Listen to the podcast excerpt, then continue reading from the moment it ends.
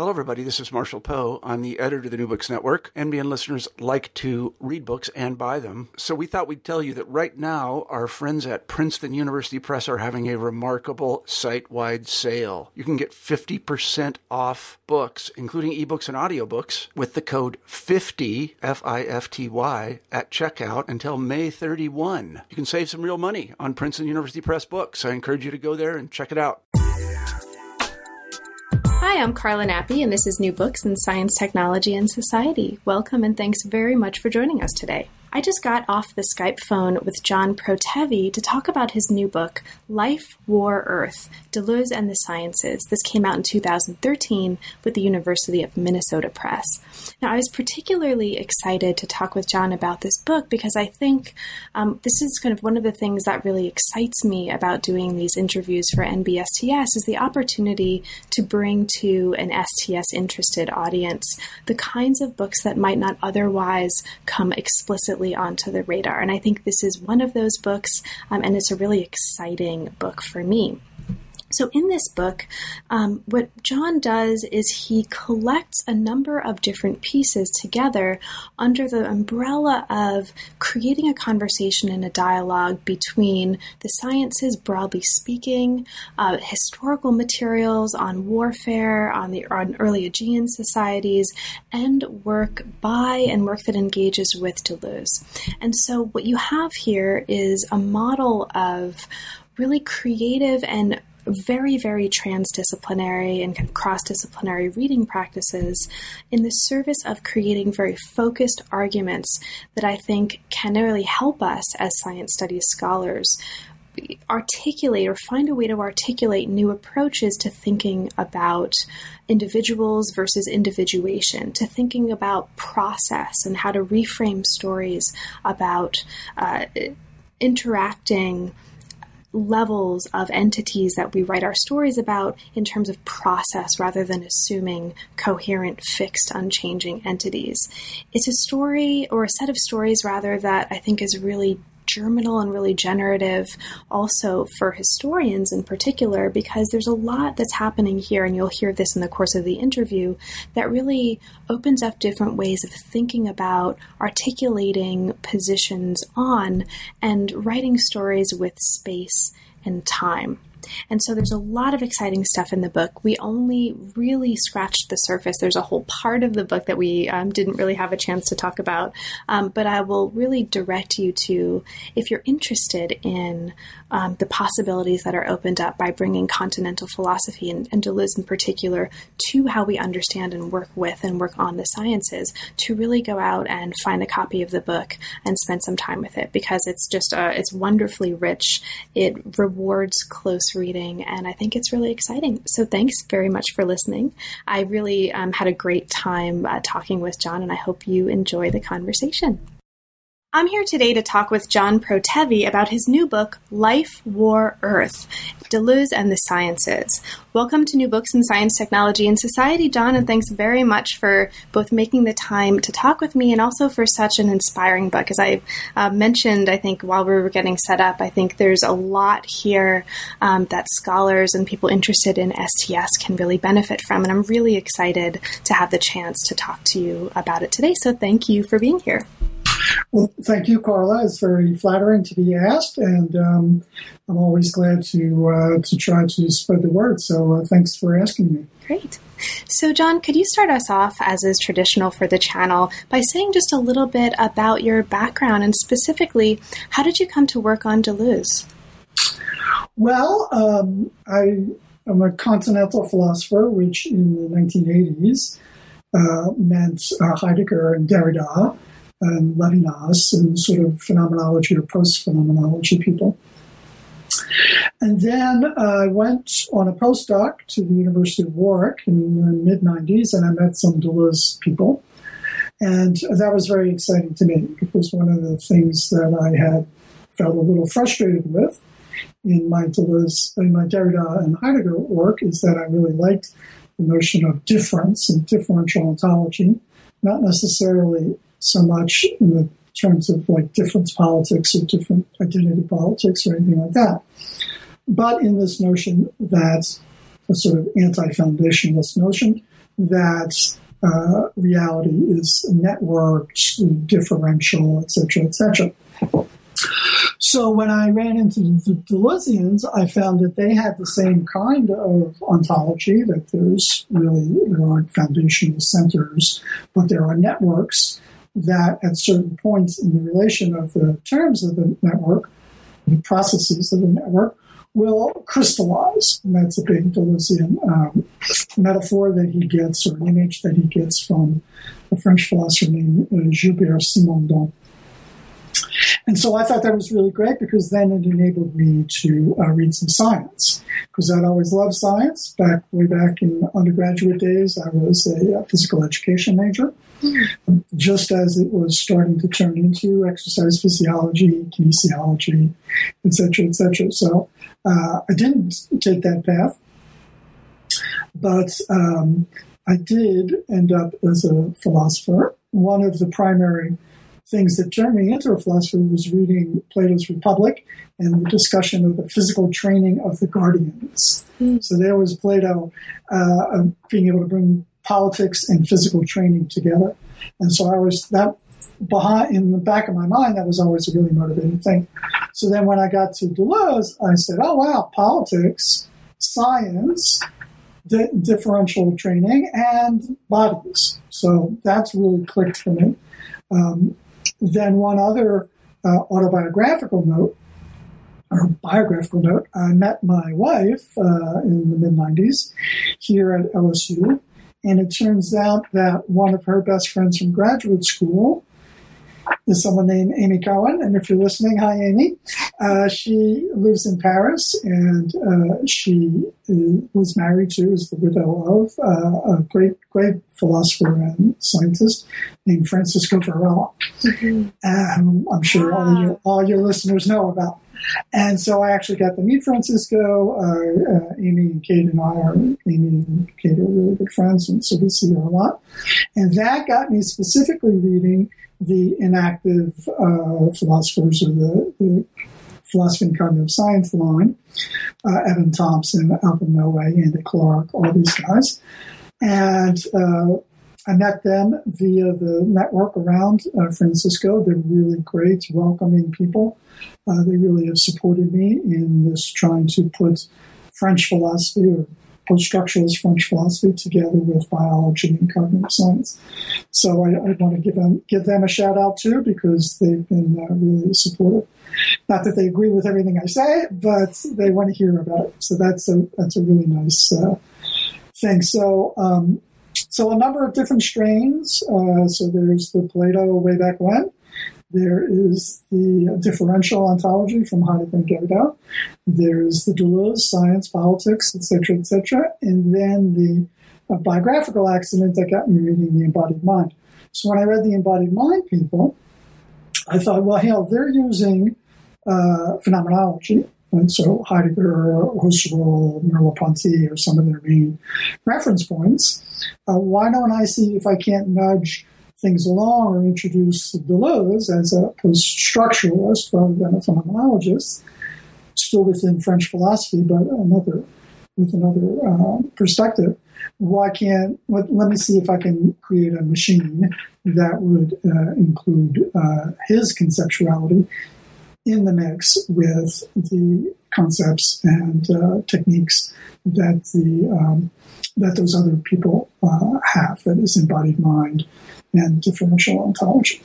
So that brought it all together, and then oddly enough, I've, as a left-wing academic pacifist, uh, I've had a long fascination with military training. How do people actually uh, uh, come to kill other people? So it turns out it's not it's not just uh, controlling a natural urge to kill people, which you might get from some sort of Hobbesian perspective. In fact, military training usually involves lots of uh, ways of enabling killing behavior rather than controlling a natural wild killing behavior. You have to enable it. You have to get people over hesitations and thresholds. So that that was fascinating for me, and that's part of the early part of Life War Earth was exploring the um, uh, exploring that uh, that that uh, interest of mine because there you see a lot of these questions uh, come together. You see politics, you see bodily training, cognitive science, biology, etc., etc., uh, and uh, all coming together. And so I thought that one of the ways that that's I was brought to that question. now this book is a follow up to a 2009 book called Political Affect. And there I did some case studies. So I did the Columbine case study, which is actually um, part of it is uh, the basis for chapter two. Then I did uh, here, then I did a, a chapter on Katrina, uh, Hurricane Katrina, and a chapter on Terri Schiavo. So that methodology of case studies I've brought over a little bit into this into this book. It's the idea being that as you delve into a concrete event, you can come up with uh, what Deleuze calls a multiplicity. That is a set of interacting processes that come together, whose rhythms or whose uh, um, well, whose rhythms, let's say, uh, will hit a particular threshold and then trigger a qualitative change. So you know, uh, crystallization is a nice image for that. Uh, but it's more obviously more complicated in the uh, psychological and social realms. But that idea of a differential field that at a particular point mm-hmm. coalesces and shifts qualitative behavior patterns of the system. Uh, so I, I, I, try to, to look at that in the warfare pieces and then uh, try to uh, also then take that over to cognitive science and biology later in the, later in the book. Great. Well, great. A lot of the things that you've brought up um, take us right into aspects of the chapters that we'll talk about and elements of the book that are really important. So you mentioned um, things like rhythm and physical training and military training, warfare, the work of Varela, the idea of the embodied mind, mm-hmm. crystallization, Simondon. Right. Right. For listeners who haven't had a chance to read the book, I just mentioned this um, and to kind of point these out because these are all um, foci of different chapters of the book that while they might seem right now, you know, nine minutes in, you know, what do they have to do with each other? They have a lot to do with each other. And one of the things I think we'll see over the course of the conversation is together, these topics that might seem very different are woven together into a very coherent and a very rich system, um, if not a system, a, a, kind of set of ideas that I think um, are very resonant with one another.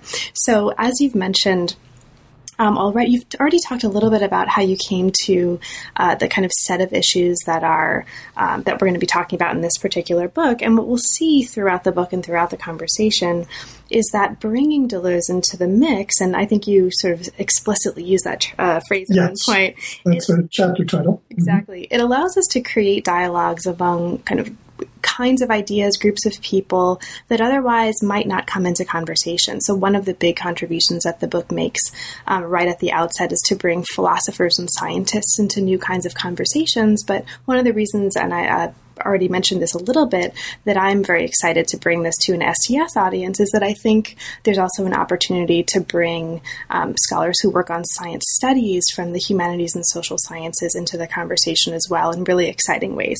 So, with that in mind, what we'll do is we won't hit on all of the individual chapters. It's, it's we could spend an hour easily on any one of them. So, what I'll do over the next time that we have is I'll try to pick out some of the moments from the parts of the book that um, seem most at the heart of the book, but that also might speak um, most clearly to the kind of STS readership that I think could really benefit from this and might not otherwise immediately come to Deleuze and this work.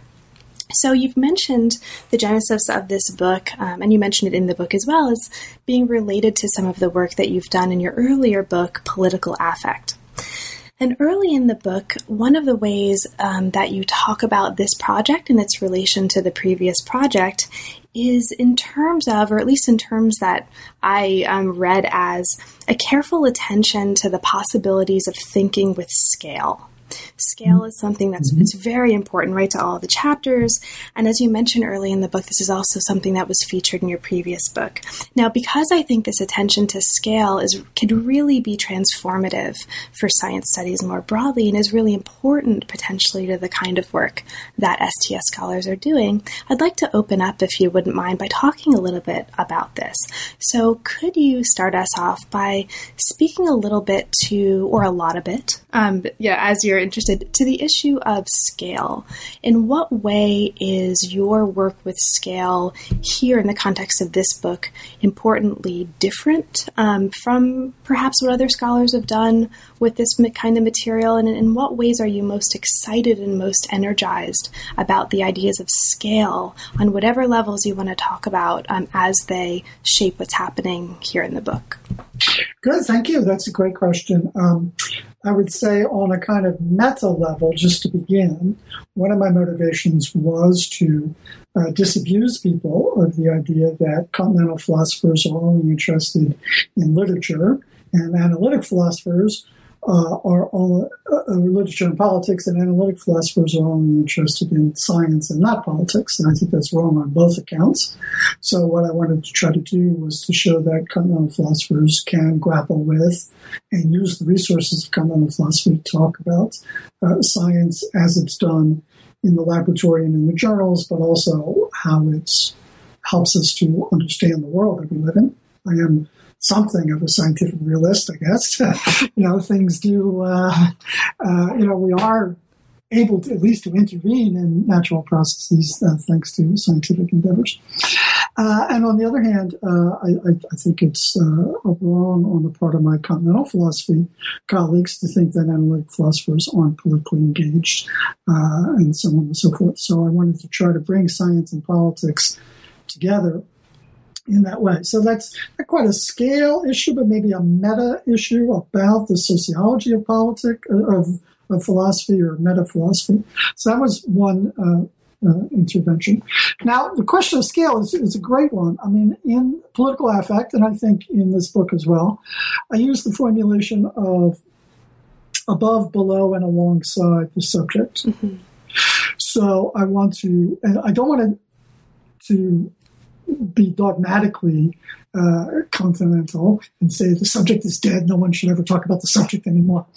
Uh, but I do want to say, look, we've got all this amazing science, uh, neuroscience, and um, uh, cognitive psychology that takes us below the subjective level to uh, mechanisms and uh, you know fast moving brain stuff.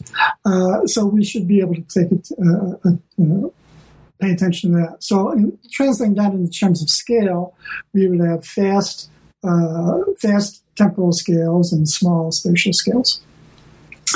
Then above the uh, subject, I think we have uh, you know sort of long temporal scales and uh, large spatial scales. We're talking about what used to be you know what we could talk about as social processes. Now, what's interesting for me though uh, and then we have the alongside would be what we talk about in terms of uh, extended mind, which is kind of really um, uh, kind of a me- meso scale, right? We're talking about people and their computers. It's not quite exactly what extended mind says, but it's it's close enough. So we have alongside uh, above and below. But what I think happens is what we would like to be able to uh, uh, investigate is the way in which large scale social processes interact with and are dependent upon the small scale processes of the formation of um, our uh, psychological uh, habits and modules and so on and so forth.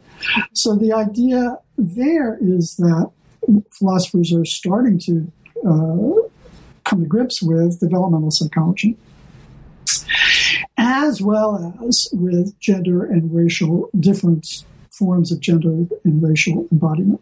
So I think that that's uh, one of the things that uh, French theory and critical social theory can help us to talk about is to disabuse us of the notion of the human subject or the subject, start talking about a multiplicity of subjects, uh, as well as being trying to be able to talk about how we can create political categories that can help us talk about types of embodiment. Now, you can never do that. You always have to be really careful with that because you can't, uh, at any one level, depending on any one uh, uh, research question you have, you can create more or less abstract or clunky social categories to go with. Uh, so, but you know, the danger of that is that if you keep going too far idiosyncratically, you get to a sort of cliched you know, uh, you know uh, uh identity politics. You know, as a 59 year old upper, you know, lower middle class white male from suburban Philadelphia, you know, of Irish and Italian ancestry, you can't talk to my experience. How dare you, Carla Nappi, try to talk to me? Right? That's crazy. There's no there's no politics there at all. On the other hand, we can't just say, you know, uh, the human being or even male and female brains are different in XYZ. That's where I think the neurofeminists have been able to show us quite a lot of, if you actually get into their critiques of the methodology of a lot of gendered neuroscience, you know, they, I think they have some, a lot of very interesting things to say.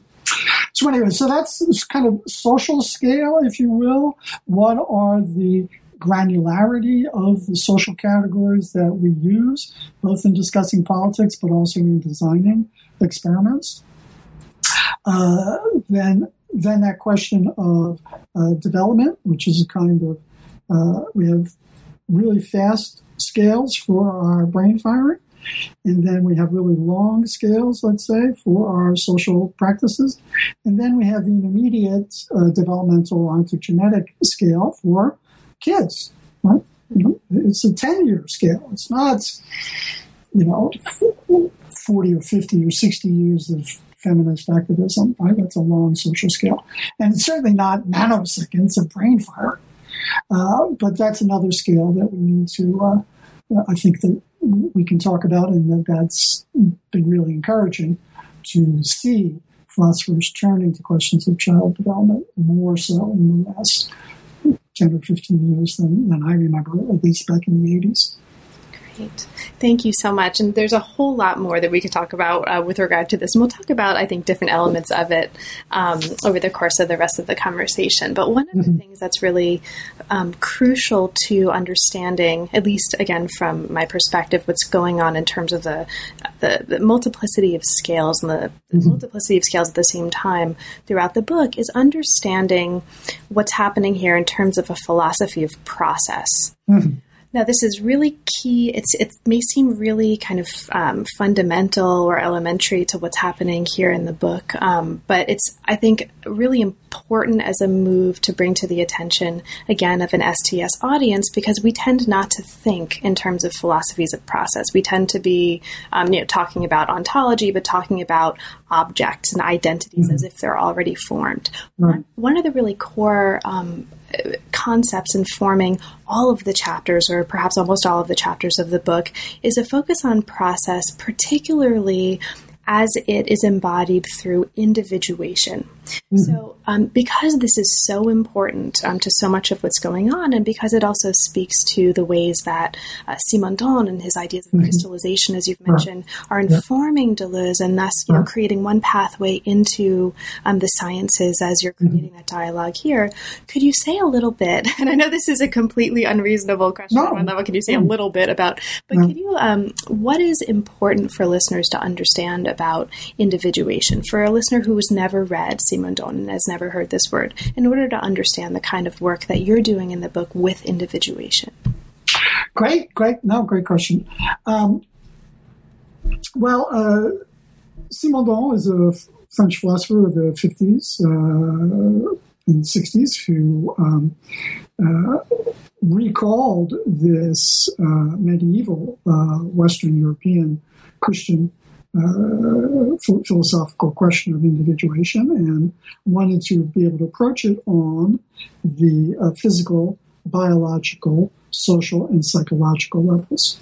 And his uh, insight was that prior to individuation, we have an undifferentiated field. Right? So that's what it, that's why crystallization is the key element. There are there are no little crystals waiting to expand, right? It's in a supersaturated field, if I have physics right. uh, uh, you know, at particular thresholds, you get the formation of crystals. And so that's a, I think that's a, uh, uh, a metaphor.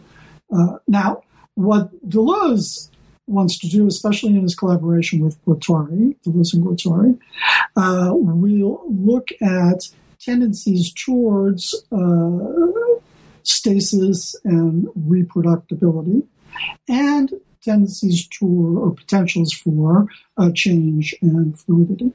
He is not a cliched postmodernist who is in favor a priori of flow or change. He's very careful, I think, to say that in any one particular situation, you're going to find uh, tendencies towards reproduction and tendencies towards difference. So he puts it difference and repetition. And the idea is to carefully analyze the, uh, the, the, situation and, and, to identify which of those uh, tendencies are stronger or weaker, and to see on, on what side you want to intervene. So, an easy way to talk about that, I think, another uh, easier way to talk about that in terms of habits for people. When we talk about individuation of a, of a person, we talk about what, what is the set of habits that make you who you are. What's your individuality? And that's usually a set of, of habits, that is, processes that uh, repeat in certain intervals, certain rhythms, which I will probably come back to. Uh, and so you end up notoriously as adults getting up at the same time, having the same coffee, reading the same newspaper, etc., etc. Now, on the one hand, there's nothing wrong with that. In fact, it's really great, right? Because you don't have to waste a lot of brain power in the morning when you're tired. you stumble downstairs and turn on the coffee machine, right? Uh, so, you know, you uh, we also don't need to, uh, as uh, normal, able bodied adults don't need to. And this brings up the whole question of disability theory, which I think is the, one of the biggest and most important things that have come to mainstream philosophical attention in the last 10 to 15 years. But in any event, uh, uh, I uh, don't need to think about walking, whereas it was a real concentration struggle when I was a kid to put one foot in front of the other. So a habit can free you from routine and enable your mind to go elsewhere. I mean, that's really great stuff. Mm-hmm. On the other hand, it can trap you. We can be trapped in a rut, so on and so forth. So in analyzing your individuation patterns, you know, uh, you may in also in encountering other people, having demands placed on you, etc., etc., there might be the chance for you to shake some things up and develop new habits, new patterns. The cliche, you take a yoga class because your shoulder hurts, uh, and then you change your body patterns, so so. Now that sounds kind of bougie, a, a lifestyle individual, individualism, rather than sophisticated philosophical individuation questions. But I think that uh, the um, it's a it's a metaphor or an image of uh, analyzing your life to see where habits are helping you and where you might stand to get a little more flexibility in your bodily patterns or in, in your mental patterns, uh, and that is um, that's really what he's after. It's not, you know, uh, it can look and obviously, those things are, let's put it this way, the range of freedom that people have to explore different patterns is heavily constrained by your subject position. Mm-hmm. Race, class, and gender, and uh, etc. markers. I, I, love that phrase, etc. At the end of, because at the end of uh, gender trouble, uh, Judith Butler says, well, there's always an embarrassed, etc. when you try to list up your lines of categories, right? There's gender, race, class, religion, uh, you know, and you, you, can never finish them, right? There's, it's always the embarrassed, etc. So that's, uh, that's uh, on the, uh, that has to be on the agenda too, I think. Great. There's a kind of philosophical uh, Deleuzean technical point about the, uh, a multiplicity can never be finally once and for all defined. There's always a fringe where you can add one more, add one more uh, uh, dimension to the discussion. So, for instance, when I did uh, the Katrina chapter, I did history of slavery. I did sugar as a form of solar energy. I did uh, wind and wave patterns in the Atlantic as it related to the Middle Passage in, slavery. I did the Haitian Revolution and its relationship to, and I did, I know, 20 of these things, right? The Mississippi River, it's a, the destruction of the swamps, such etc., etc. But I could have done it 21st mm-hmm. or 22nd or 23rd. There was an embarrassed etc. at the end of my Katrina chapter. There has to be. And I think there's that's that you can actually make an in principle ontological point about that, uh, which leads Deleuze not just to be a uh, process philosopher, but at the limit also to edge towards the holism question. Uh, okay, but to, to, come back to the process, yes, there's um, uh, always been an undercurrent of people who want to have time uh, as the basic ontological category versus those people who want to have substance and accident be the, the basic uh, ontological category. And Deleuze uh, firmly fits, I believe, in the um, process uh, uh, side of things. Which you get in in brain science, right? People talk about, well, should we use brain states or should we use the neural firing patterns. What should be our basic ontological category for understanding the brain? Well, I, yeah, there's a lot of there's a lot of stuff involved there. Yeah, and this continues to be important throughout the book. And so, after an introduction, just to kind of guide us um, forward, since you mentioned water, I want to kind of come to water. But mm-hmm. I will mm-hmm. mention for listeners that after um, this is going to be one of many cases in which I'm just going to have to blitz through a really fascinating chapter, but I want to signal that it's there. You mentioned the work of Varela and how important the work of Varela is at the beginning of our conversation. So I just want to mark for listeners there's also another introduction to the book that looks specifically at um, the work of Francisco Varela in terms of bodies politic, the idea mm-hmm. of bodies politic. Um, mm-hmm. so we can bring that in a little bit later if you want, but I um, in order to get to the military training. Yeah. Um, I'll, I'll, sort of move past that now, but I do want to signal that because, especially those listeners interested in the history and social study of biology and modern mm biology, there's a lot of material in this book that pertains to that, that's all about that, that informs it. And the second introduction um, is one of the exciting points at which that happens. Thank you. Um, but so you mentioned water, um, and you've mentioned earlier on an interest in uh, military training and military and warfare. And part one of the book really takes us into some fascinating points of entry into these um, into this constellation of ideas. So this approach or this part of the book looks at how a Deleuzean approach can inform how we think about war and military training and all kinds of other things that flow from this, and we'll see that in a moment.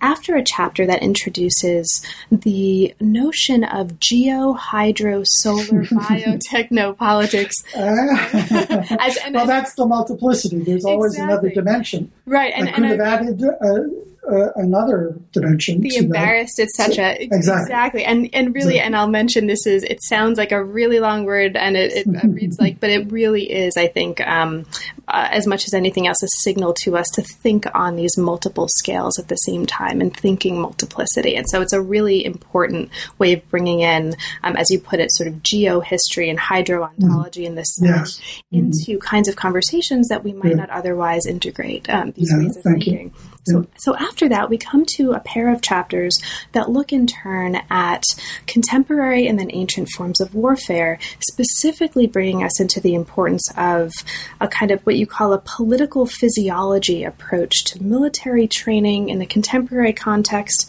and then moving us into a, a reading of an ancient context of warfare and the ways that that also speaks to these issues. So, could you then um, open up in or open us out into this part of the book? By talking about this interest in military training as it shapes what's going on here and maybe highlighting some of, for you, the most important aspects of these couple of chapters and the kind of work that it's doing in the larger context of the project of the book. Uh, good, thank you. The military training is really uh, interesting, and what it's, I think it has direct political implications. The uh, one question is Does the state exist to restrain naturally violent people who otherwise would go around killing each other? In other words, what keeps people from killing each other? The presence of the cops. Or is it that, and it turns out, I think, that military training shows that, in fact, the state has to do a lot of preparation and enabling of ordinary folks to actually uh, pull the trigger on the battlefield.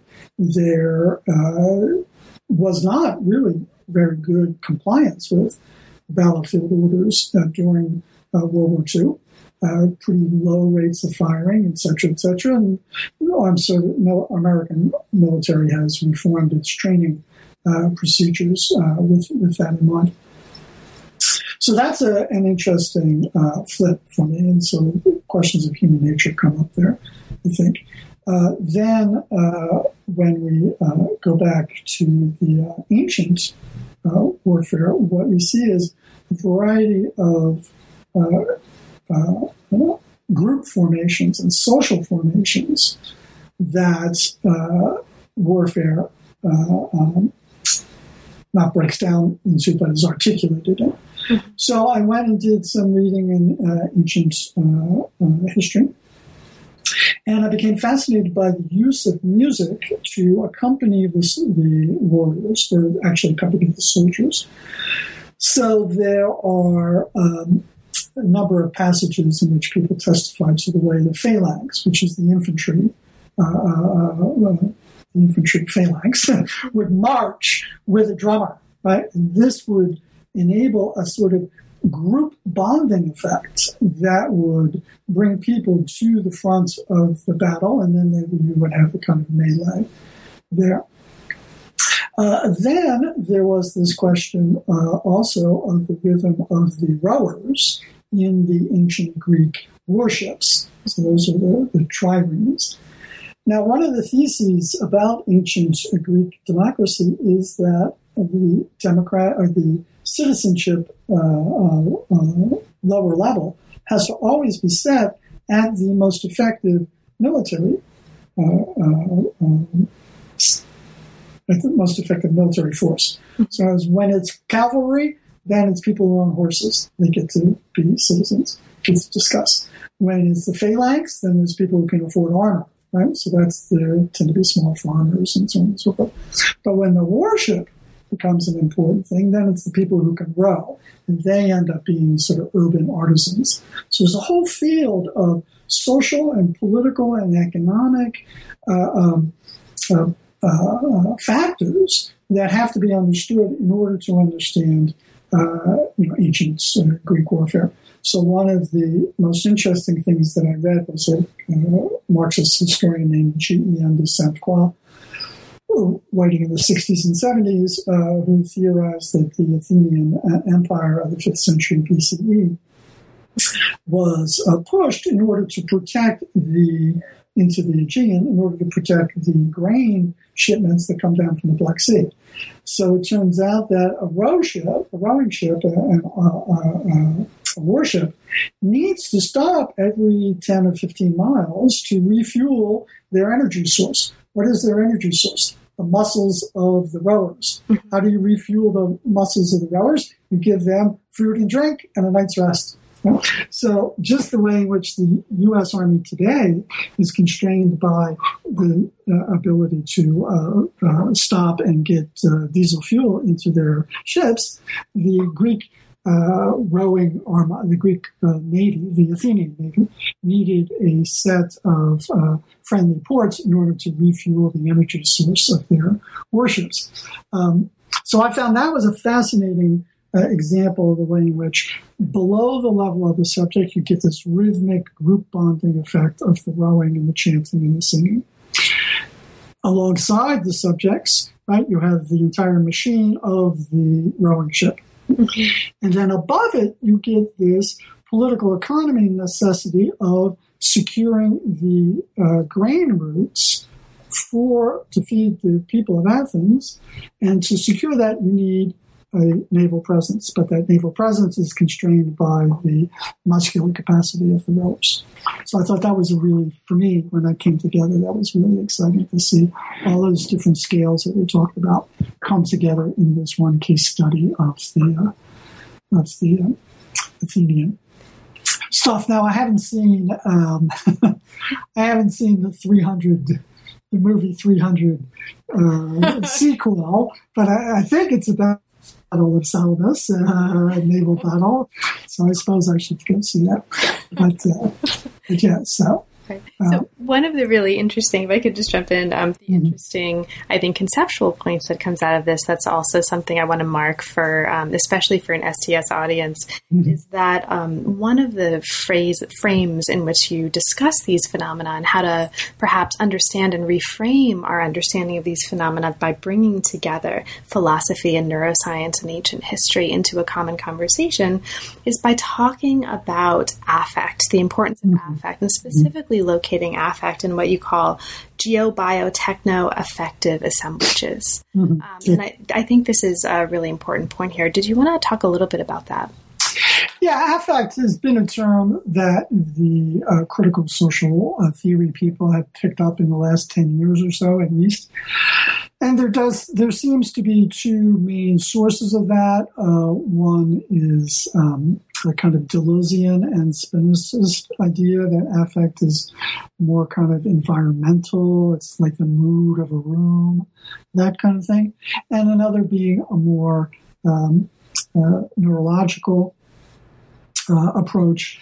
Uh, the uh, Silvan Tomkins being often cited as one of the people for critical social theory, but we also have a field now of uh, affective neuroscience uh, led by people like Damasio and Panksepp and uh, these guys, Joseph LeDoux, so on and so forth. So probably some names that your listeners will be uh, aware of. Mm-hmm. So uh, what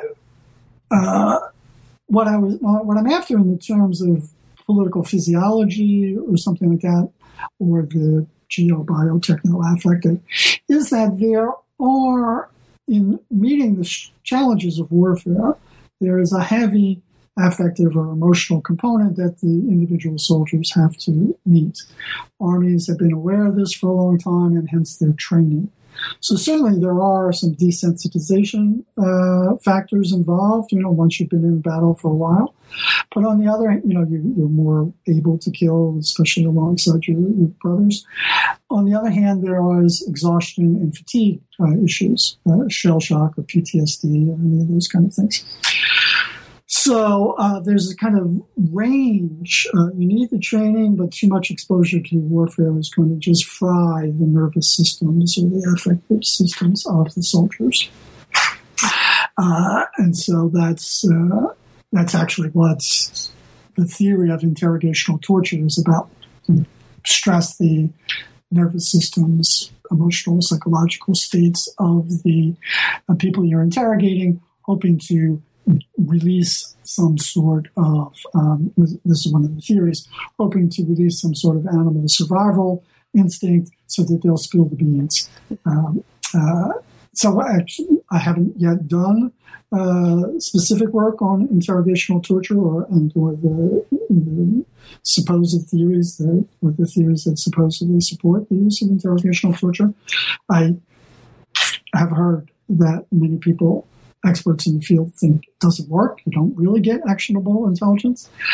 But in event, it's it's in that same sort of thing of a, like a political affect, a political uh, training system aimed at the sub-subjective mm-hmm. neurological uh, uh, uh neurological patterns uh, of the uh, of the people being the people in question, either soldiers or uh, uh, tortured people, tortured people.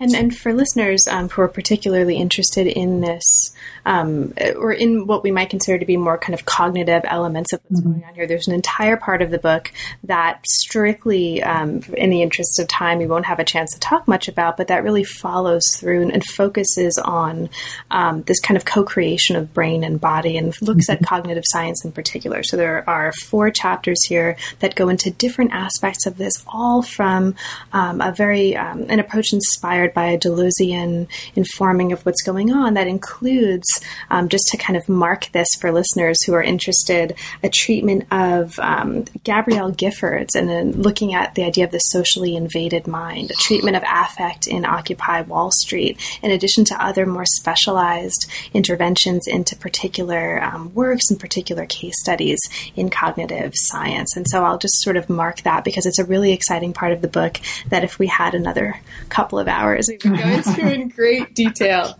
Um, but what I wanted to do is kind of bring us from part one to part three of the book by introducing something that comes up really at the end of part one, but that then goes on to occupy a central role in the third part of the book when you turn to biology, and that's the idea of eco, devo, evo. Mm-hmm. So this comes out of an insight in the first part of the book when you're talking about these military contexts and military training and all of the things that you've just been, I think, really helpfully um, elaborating for us.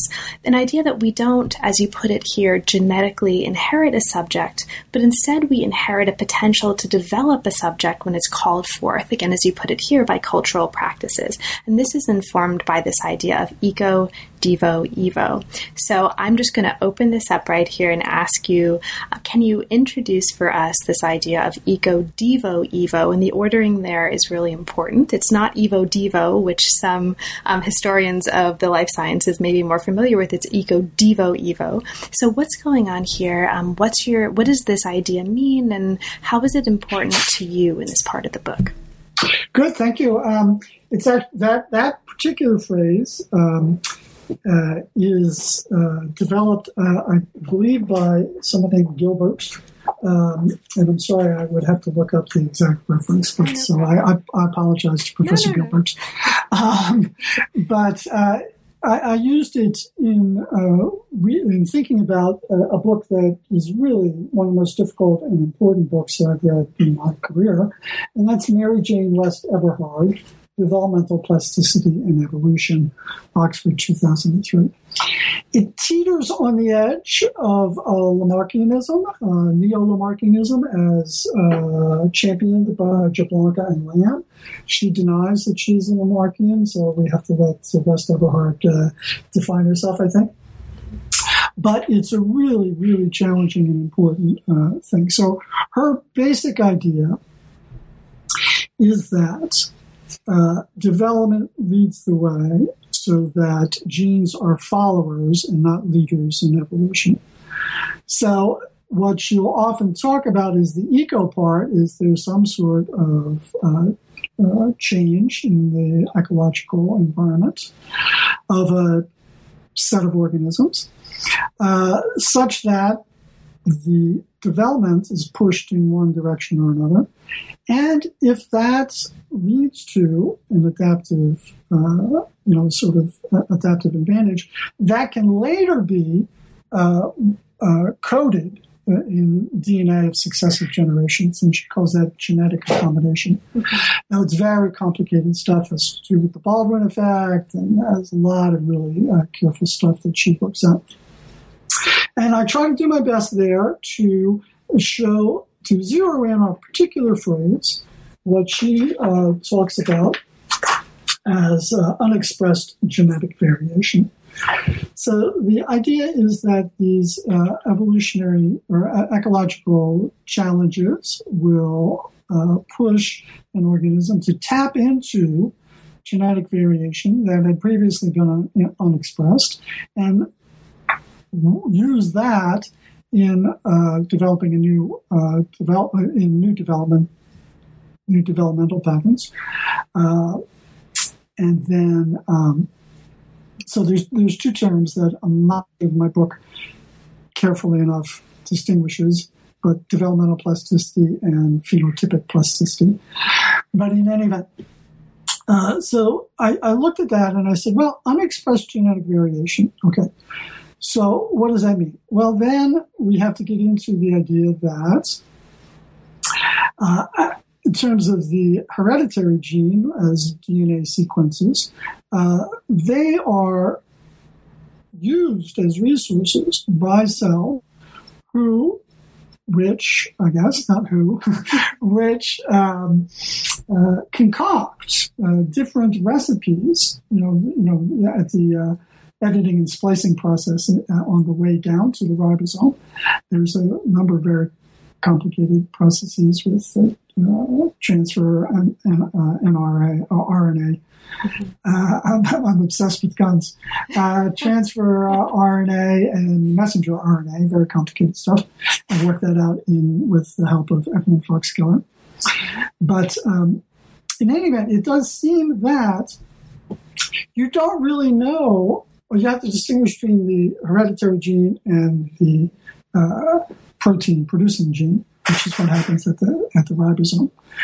But there's a lot of uh, potentials there to uh, to concoct a different recipe and pull down different parts of the uh, um, uh DNA string in order to uh, produce a, a mRNA string at the ribosome and produce different proteins. And the proteins themselves can fold, so on and so forth. So I thought, well, Deleuze's main ontological concept is what he calls the virtual. Mm-hmm. And the virtual is a set of differences, differential processes that are undifferentiated in themselves, but allow for and produce individuation. So go back one more time to that uh, Simondon uh, crystallization metaphor. There are no small crystals, right? There are gradients, thresholds, etc., etc., which, when triggered, produce you know individuated crystals.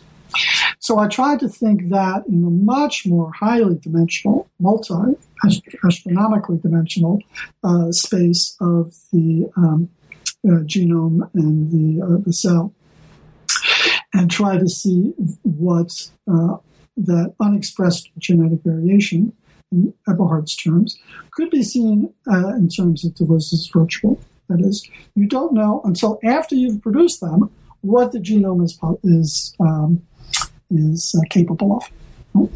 So the it's it's not that there's a little recipe of for a particular protein that's waiting in the DNA string. I don't think that's the case. Right?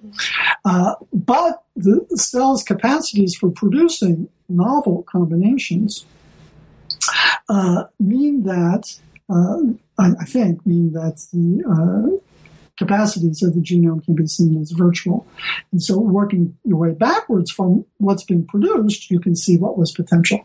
But just staring at the DNA string, right, you cannot predict what a novel ecological challenge to a uh, organism will be able to produce. Now that's, I think that's the way I'm reading, or I, that is the way I'm reading West Eberhard, and I hope that that's uh, faithful to uh, to her vision.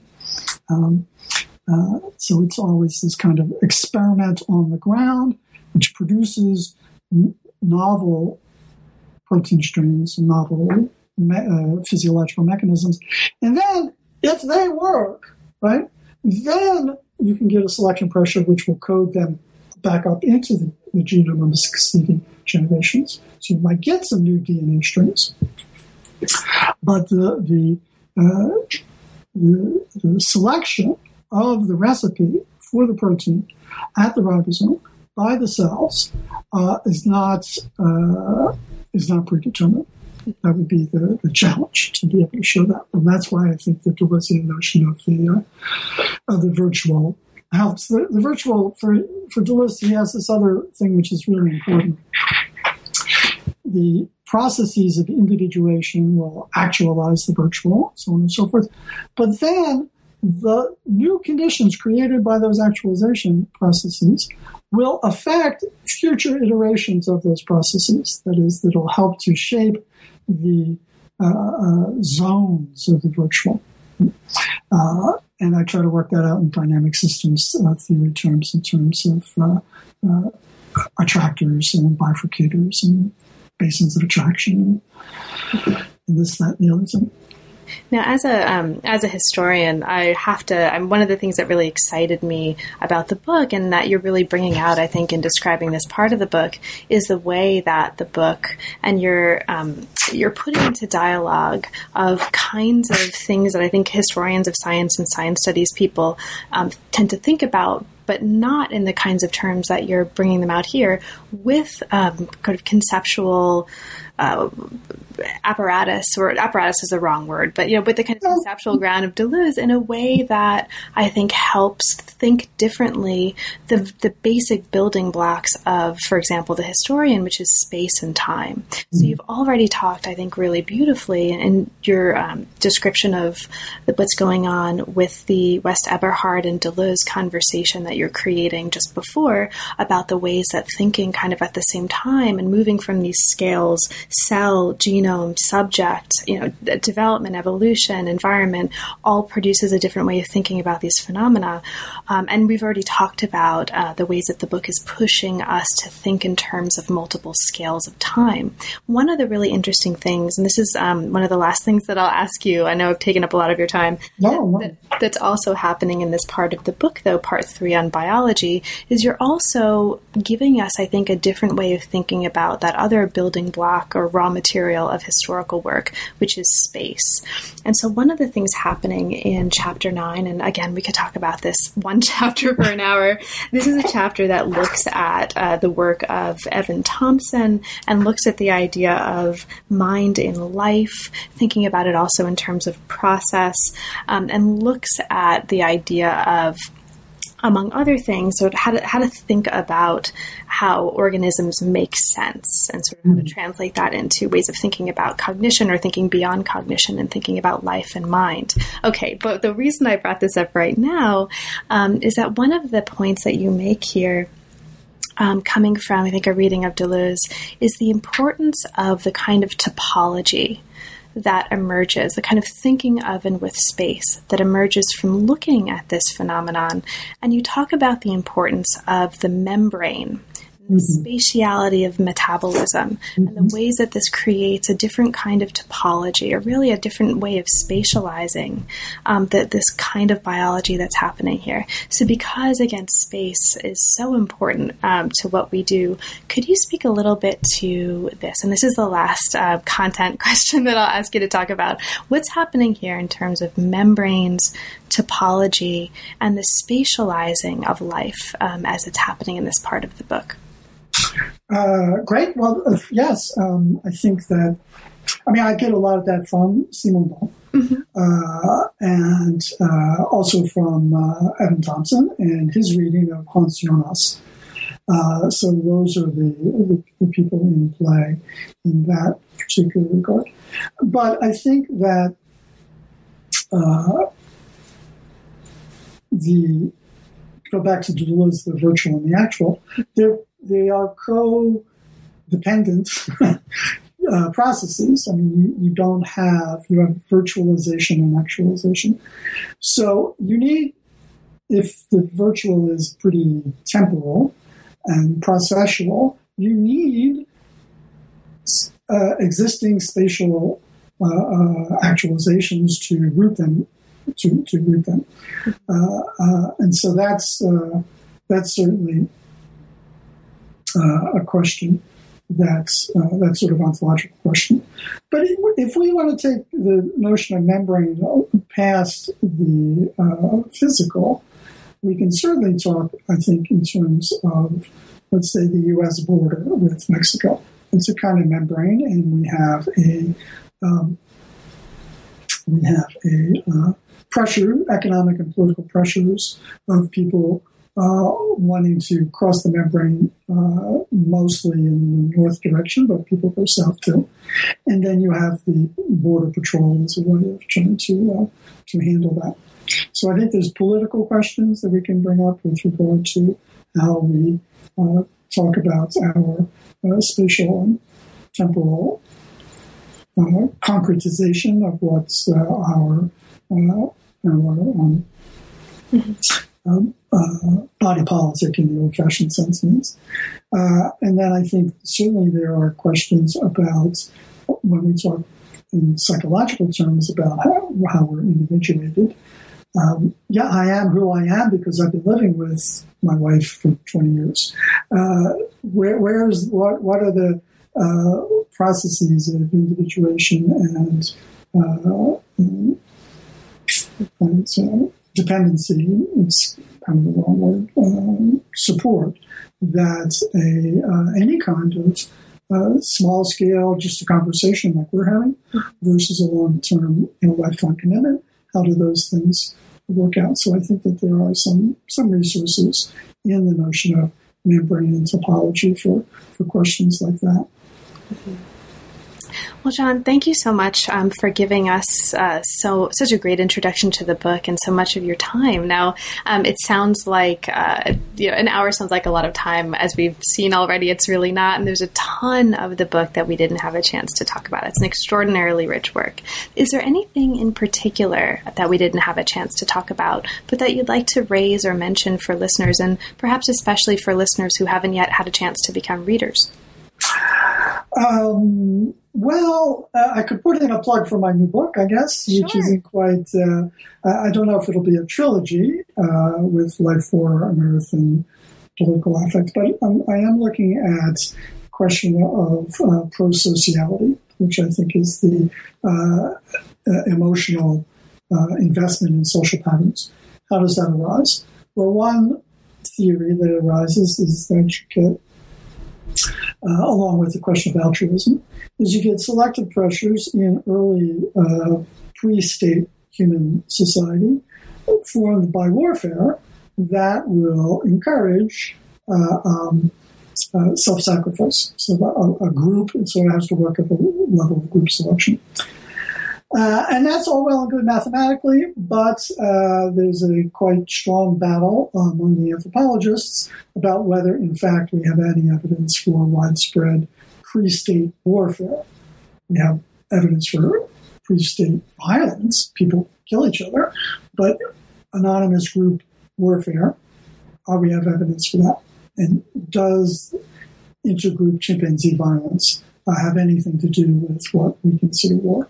And so there's a no school to that. So I say, well, if we take that no school, it was not uh, pre-state warfare, uh, uh, then the question is, well, how did we get pro-social? Because I do think that we have people who are invested in social patterns and the altruism question. There are people who are willing to sacrifice themselves more or less dramatically. You don't have to actually throw yourself on top of a grenade but you do actually also find that too. Um, so that's sort of the next process, project. I think it's going to be uh, similarly multi-scaled. We're talking about long uh, term, long uh, evolutionary time, but we're also going to talk about the uh, developmental processes for people who are raised in hunter-gatherer societies or forager societies, as they're called now. So I have a number of uh, people that I'm uh, trying to bring together. I think that Probably the Deleuzian notions will be a little bit more in the background, but I do think I can't help but see the world in terms of interacting differential or fields of interacting processes. And so I think the law add multiple scales. So I think that this uh, question of prosociality, how people are raised to emotionally invest in the social patterns that they find themselves in, uh, and uh, uh if it's not war, what what creates that pressure, then I think that's uh, uh, that'll be my next project, and I do think it ties together lots of stuff. It also ties together my war interest, except this time in denying that there was uh, war at a particular time in history.